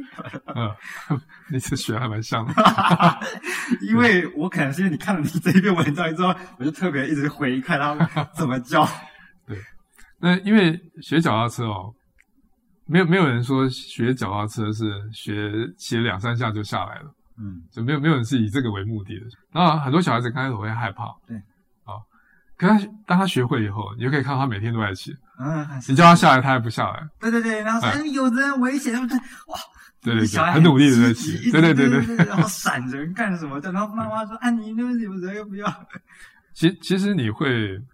会那个九九乘法以后，帮忙你算乘法，跟你用连加一直做，它的差别大概差不多就是这样子。嗯”你一开头你真的会乘法以后，你突然之间就什么东西你都用这个方式在做，嗯你绝对不会再用加法这边慢慢加了。嗯对，那除法也是一样。嗯那呃所以，那当然你在学这个过程里面有熟练不熟练啊，是也有多什么危险的东西，因为学数学也不是那么的顺，一定是那么的顺遂。是是但是，一旦学成以后，那个那个爆场那个 reward 是非常值得的。嗯那所以，因为这样子的东西，你说啊，我们不要被九九惩罚，那你你骑车很危险，你就不要骑，你就啊骑个两下子你就可以下来，反正我开车送你去嘛。嗯哦，像这样，呃，开车送你去就是我们就用计算机计算算一算，就嗯算一算就好了。那这个大概都不是一个就是能够把车骑好的一个对一因个为状态了。文章里面有提到嘛，就说其实学骑脚踏车不是刚开始可以上去踩两三下，然后它平衡骑一段距离，关键是说后面有一段时间是那个熟练对的过程，其实那个。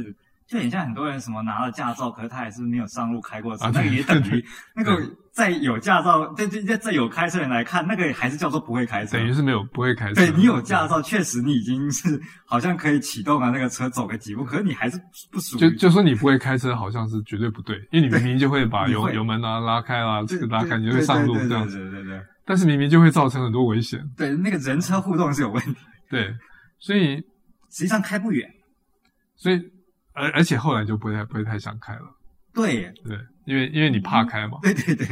应该好像还是有不少人是这样吧，可能已很经多到中年了很多或者什么，但他他扣他有驾照，但是他嗯，还蛮多的。对对对对，唯一的解决办法就是在台北市就不太需要开车， 就坐捷运就可以 是。是是是是。他们他们说那个 B M W 啦，那个 bus，然后那个 metro，我 不要不要开 B M W，说就是以这个来，还说省钱这样，嗯是不是？那所以那个对应过来，车感对应过来，应该就是数字感嘛。对，就是数字感，就是呃，小学对数字的灵活，如果能够越，就是一方面是老师吧，他提供恰当的嗯材料给他，嗯比如说你觉得有乘法，实际上包括加法嗯啊、简单的就是基本的加减法，因为你看你所有的加法，你都是用到基本上就是零到九跟零到九的加法，嗯你就是会做这个事情就可以了。嗯哼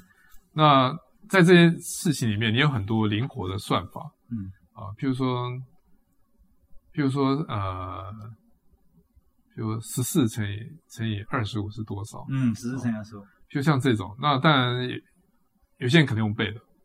但是有一种方式其实是，譬如说十四乘以二你十说五，背的意思是什么？直接背十四乘以二十五。对啊，有些人是这样子啊。你说背但有些人到是不这个熟二位其实我刚刚讲十四乘以二十五是因为它比较简单，譬如我们可以想十四乘以三十五好了，OK，啊，因为二十五的倍数很多人非常非常的熟。对对，因为二十五实在是对，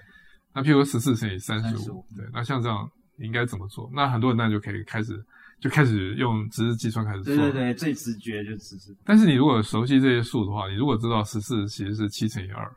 嗯，你就可以把它画出来，然后你的二先去乘以三十五，就你就得到七七十十，了七十再乘以七就得到四百九，哦，对，就像这种过程。那其实加减法有很多很多类似这种东西，嗯那那这种东西就是你要经常在数里面混来混去，嗯呃，但是这个当然是跟每一个人对数的感觉或者他的他的兴趣有关，嗯所以这个不能要求太多，但是你还是在在某个范围之内，你还是要做到相当的地步。嗯，对。其实这个例子其实意思就是说，你要你要能够做出这件事情，你那个熟悉度一定要先有嘛，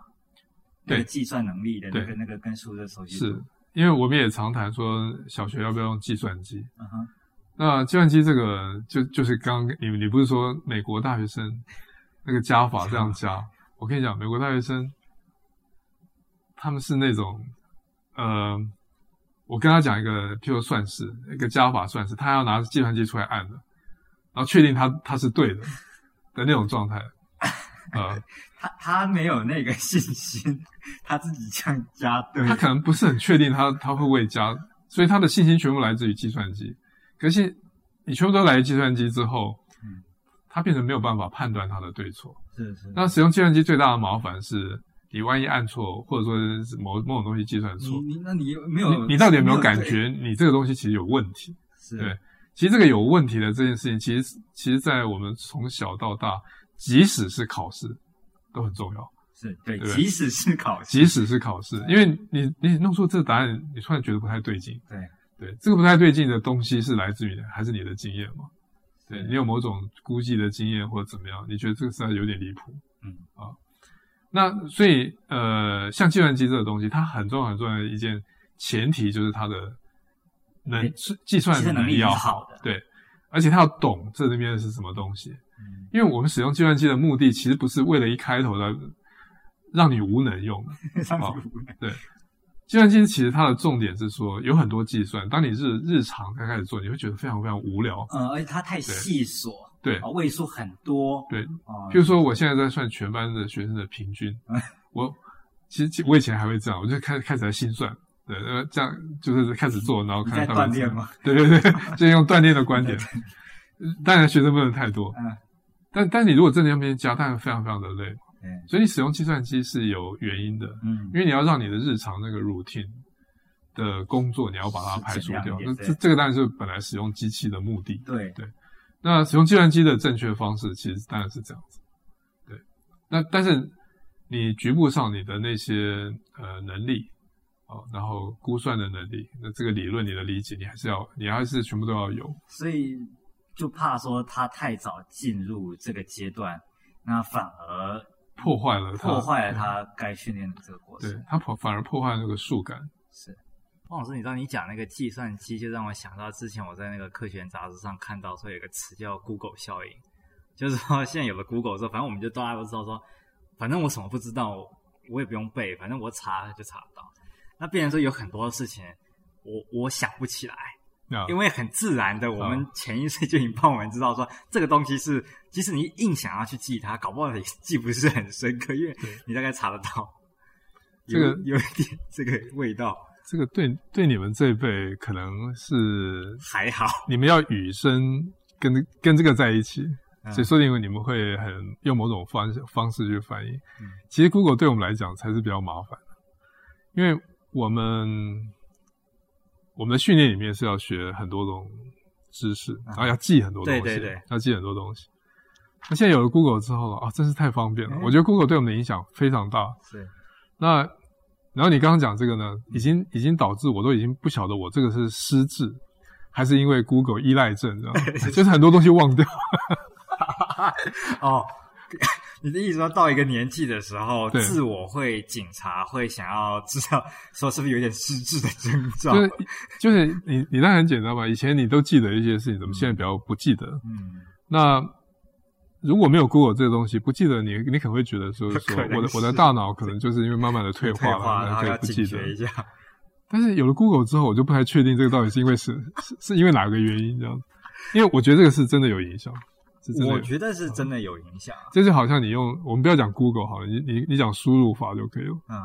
输入法已经导致我们呃字不会很多字不会写了。对，对，那很多人用拼音的话，表示他很会拼音；那有些人可能用用仓颉，表示他很记得字形。嗯，是，对那可能还有各式各样的输入法，所以会引起不一样的问题。对，而现在比较有趣的是你，你现在跟很多人你在写东西的时候，他已经不太在意正确的字了，是。对不对？比如说，我最常看到那个什么“现在的在”跟“再一次”的那个“在”，那对个这两个字，我已经最近快要变成是，我怀疑都已我经被很多人通我用们我了。们这一辈的训练就是我我打这个东西，我会很羞耻 的，赶快再回去把它改改回来羞耻啊！就是因为因为你打你在打注音的过程，它会给你另外一个字嘛。对对对对，那以前不小心的把它寄出去之后，你当然觉得哇，我怎么会可能写出这种东西？你所以你就回来改。嗯但我现在发现小朋友不是这个样子，他其实根本无所谓，而且这里面他玩出一种趣味，就是他在打错字的过程，因为是打错字，有时候打错字也蛮有趣的。他就把它他就把它保留给他的朋友，这样，然后大家在那边觉得很好玩 呃嗯，这已经这是完全不同的情境啊。啊、对，不过王老师，你讲这个，我们讲讲到这个 Google 这种，就这种这个年代的那个资讯的那个量，嗯非常大的这个事，我就想到，好像是之前你在那个《科学人》杂志，呃好像是专栏的一个系列的最后一篇，哦，写了一个叫做呃最好的时代打问号，还是最坏的时代，啊，好像。讲的就是开头是分享说自己以前很有做这个白日梦的机会，是不是这样的一篇文章？呃，那那是大概也可能快二十年吧。之前呃，就是我跟黄武雄，黄武雄是数学系一个呃教授，我说他以前还会在什么人间副刊还是什么投稿这样，呃，他做的事可多了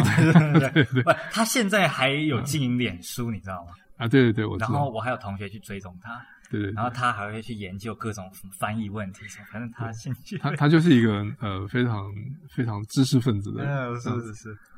那我们在谈我们小时候，因为我跟他其实还还算差了十十多年吧，嗯，对，差了十多年。呃，我们就在谈说我们小时候的那种回忆，然后我们觉得什么东西失去了。嗯嗯，我后来有个比喻了，这个比喻我觉得可能有有一点政治不正确，嗯但是这个比喻我觉得可能抓住了某个东西哦。我觉得，我觉得台湾的教育，呃，是从一个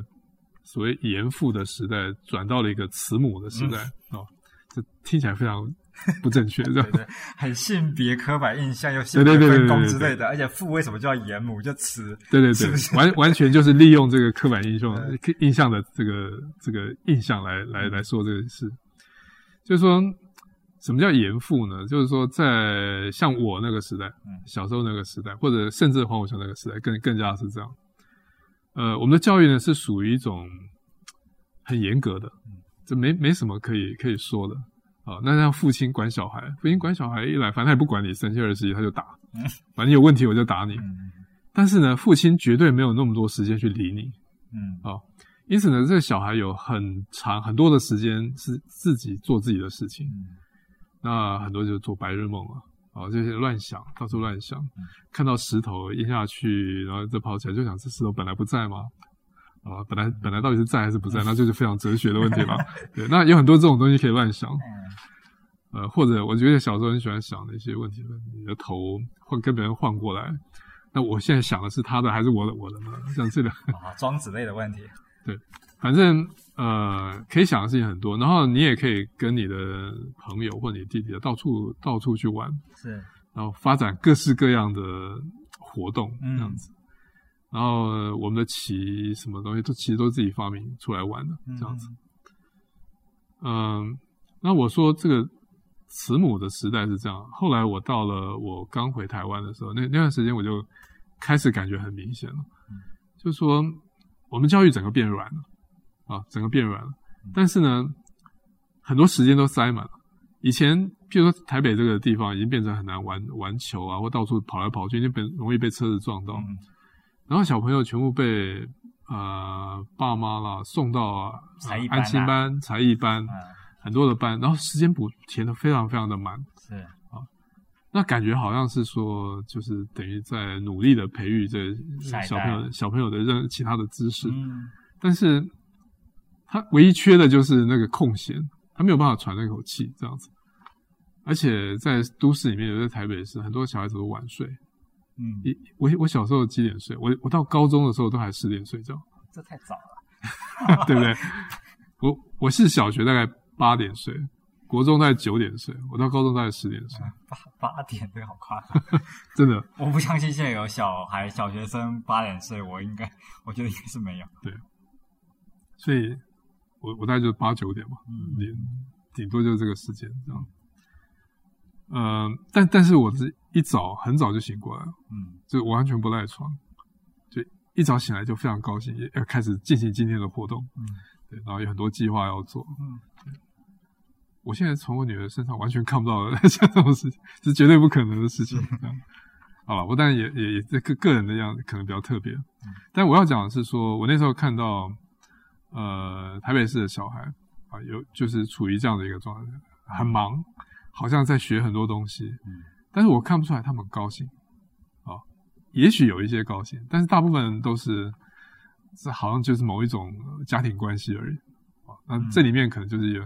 有很多抱怨，有很多东西，但是有也不敢明讲或者嗯嗯、对，像像这类的事情。那后来我在文章当然后来就讲说，可是自从 Google 这个东西开始，尤其有了手机之后，对，嗯那这个资讯的时代智慧型手就机就完全完全不一样了，因为大家等于是被这个东西给这个注意力完全被占据了。因为人的注意力，虽然很多人喜欢说你可以一心即用、一心即用，多功啊嘛，但是注意力再怎么样，它基本上还是一个很 focus 的东西。嗯你多攻，你还是稍微分掉嘛。对在电脑也一样，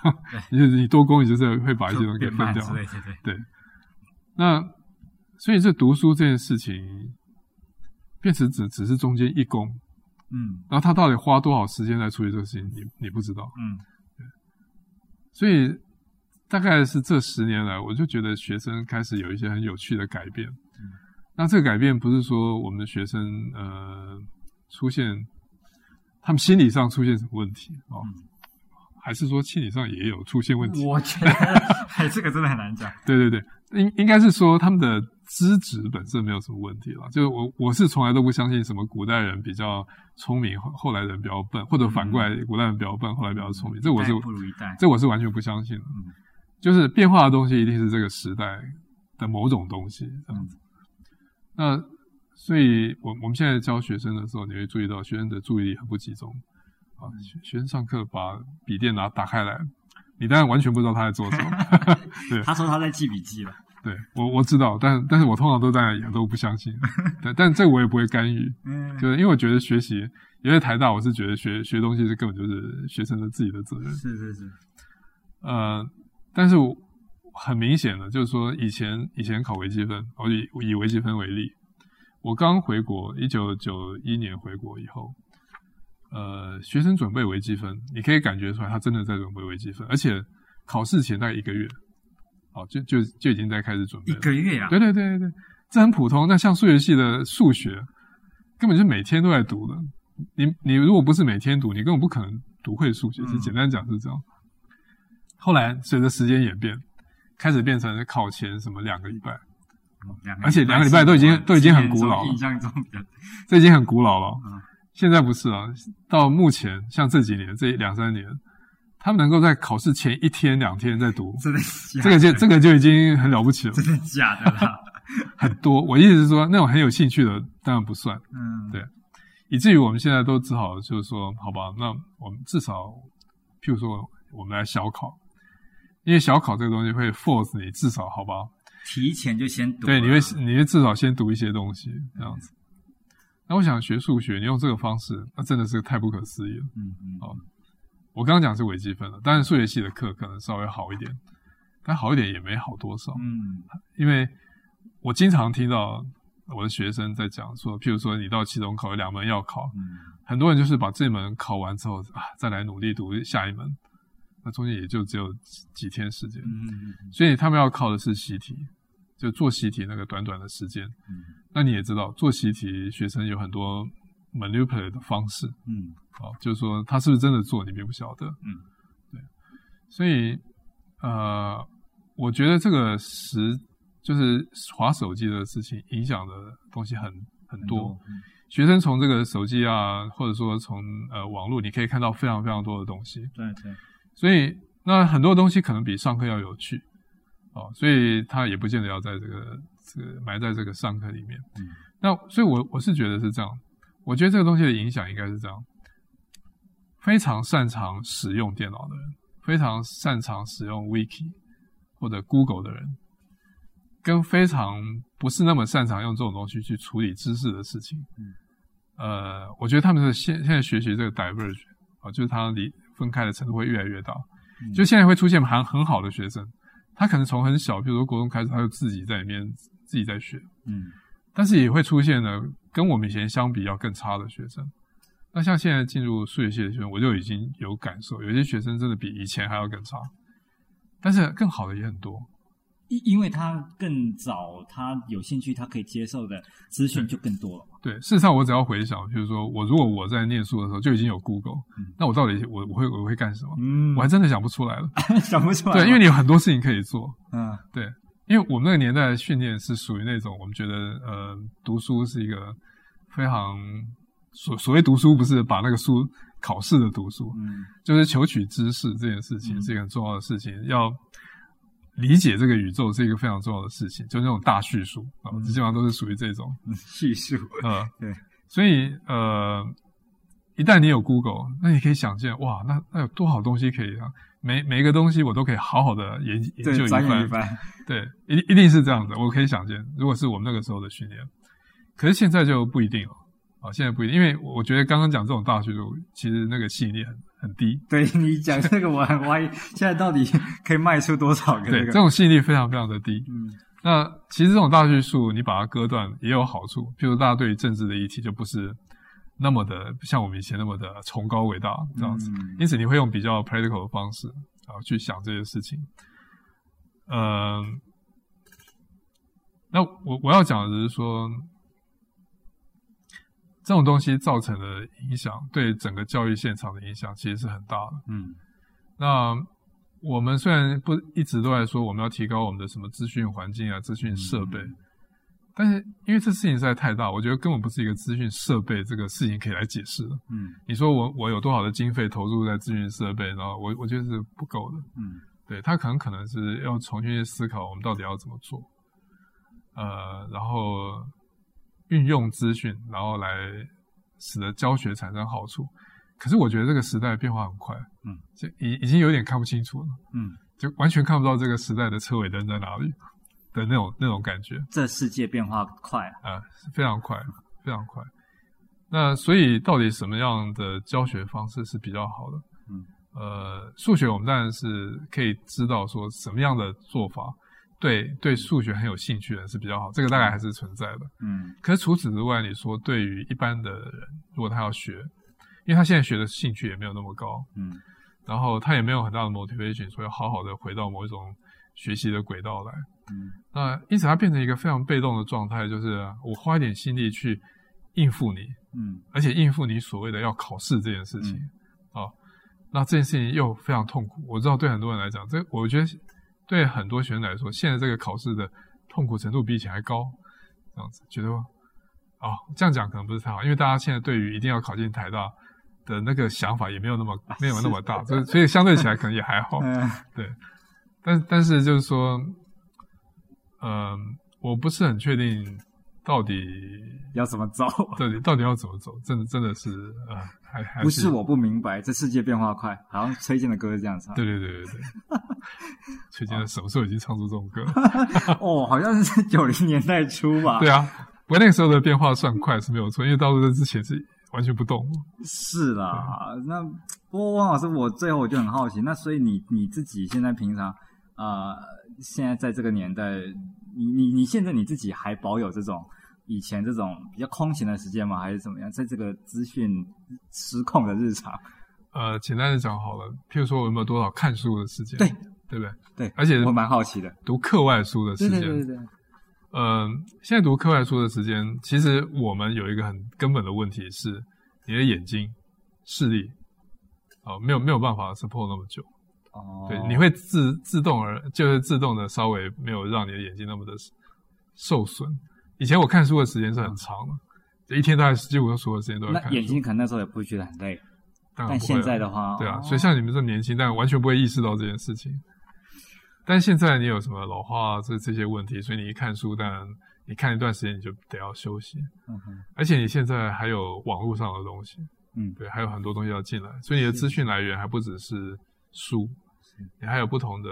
来源，然后还要处理很多闲事。嗯嗯，我我觉得我读书的时间的确没有以前多，呃，尤其是杂书的时间，嗯就是以前是觉得很有趣，现现在连看侦探小说的时间都没有那么多了。对，以前多多少少都还是要看的。嗯嗯，对，所以真的是变时间是变少了，对，因为你想嘛嗯，呃，以前书是最简单的知识来源，对，现在对又又是便宜，但现在有很多很多不同的东西。对啊，你不你要管看电影，你有很多电影，对啊，不然你你网络上很多东西，你音乐现在很多音乐全部都已经摆到网络上面去了。哎串流嘛， 对，你以前很难得可以听到的东西，譬譬如说，好，我们讲简单一点，你要你要听一个，譬譬如说马勒的交交响乐，嗯，啊哦，你听麻了，假设啊、嗯假设，那你还以前还要买 CD 啊， 嗯，现在哪现在哪需要这样做？对，你你甚至只要把 YouTube 一摆，里面就已经不好多少首在里对面，对把对等对等对你去对听，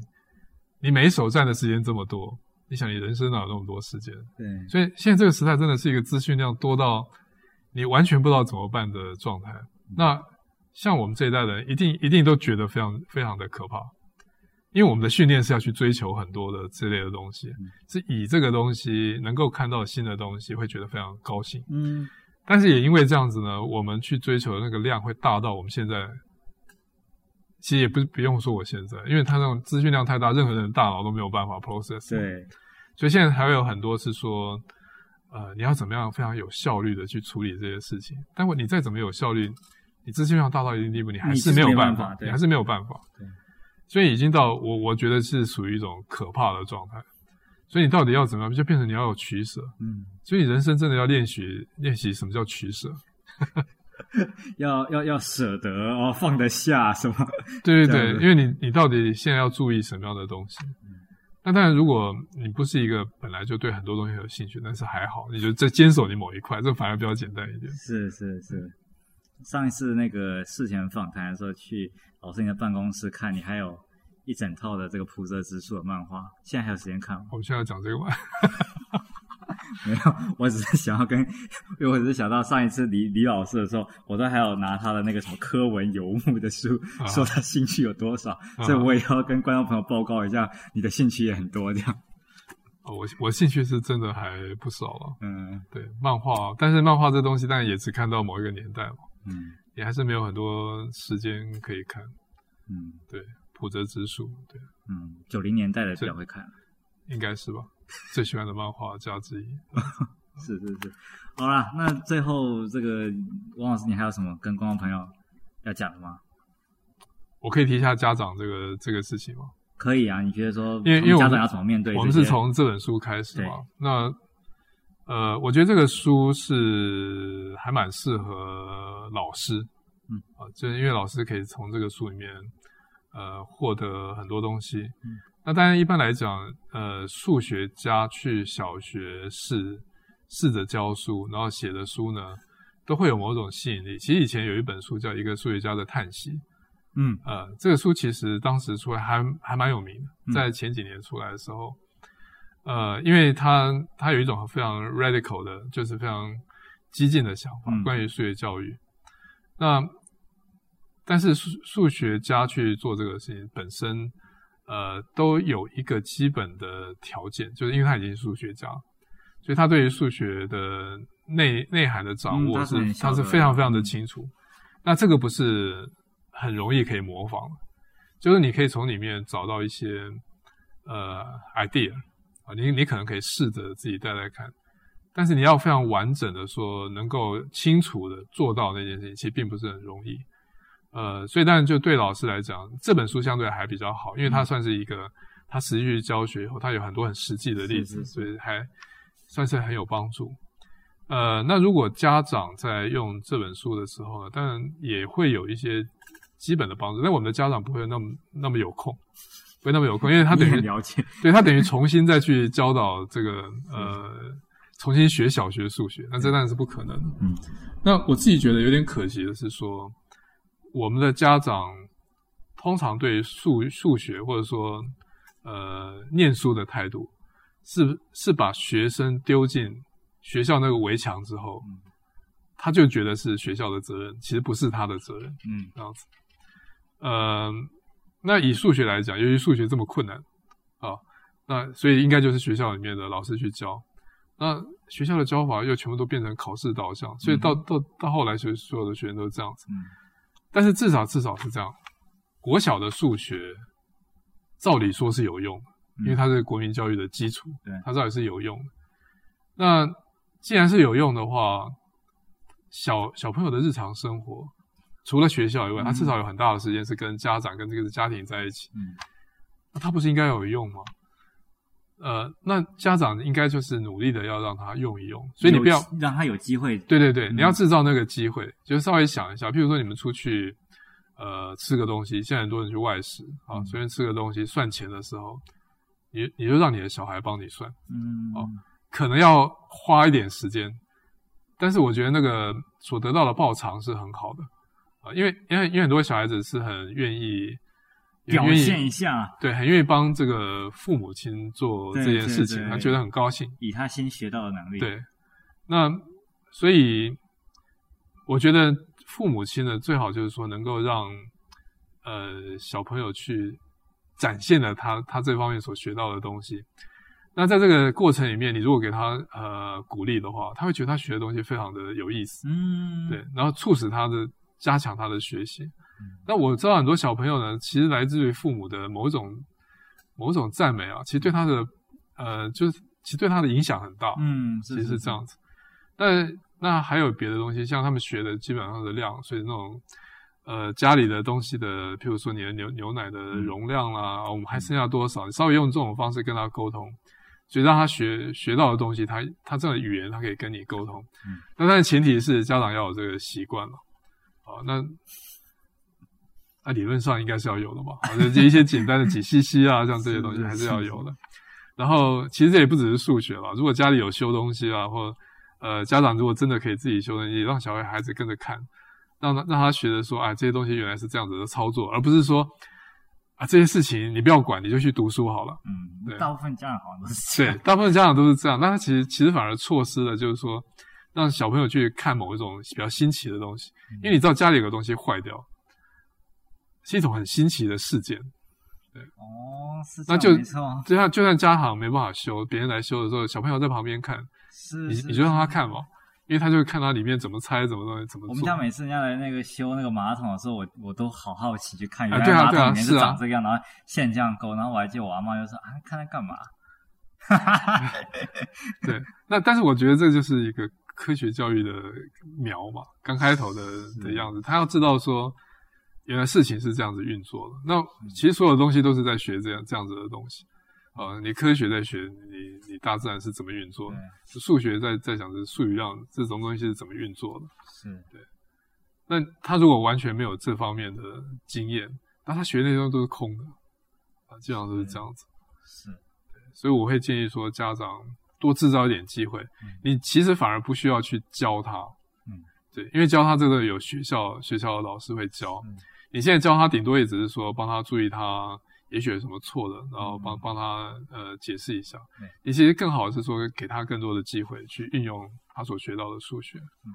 好好，那我想我们就以此作结了。好，好， 那我谢们谢。今天的这个节目就到这边，我们有机会再见，拜拜。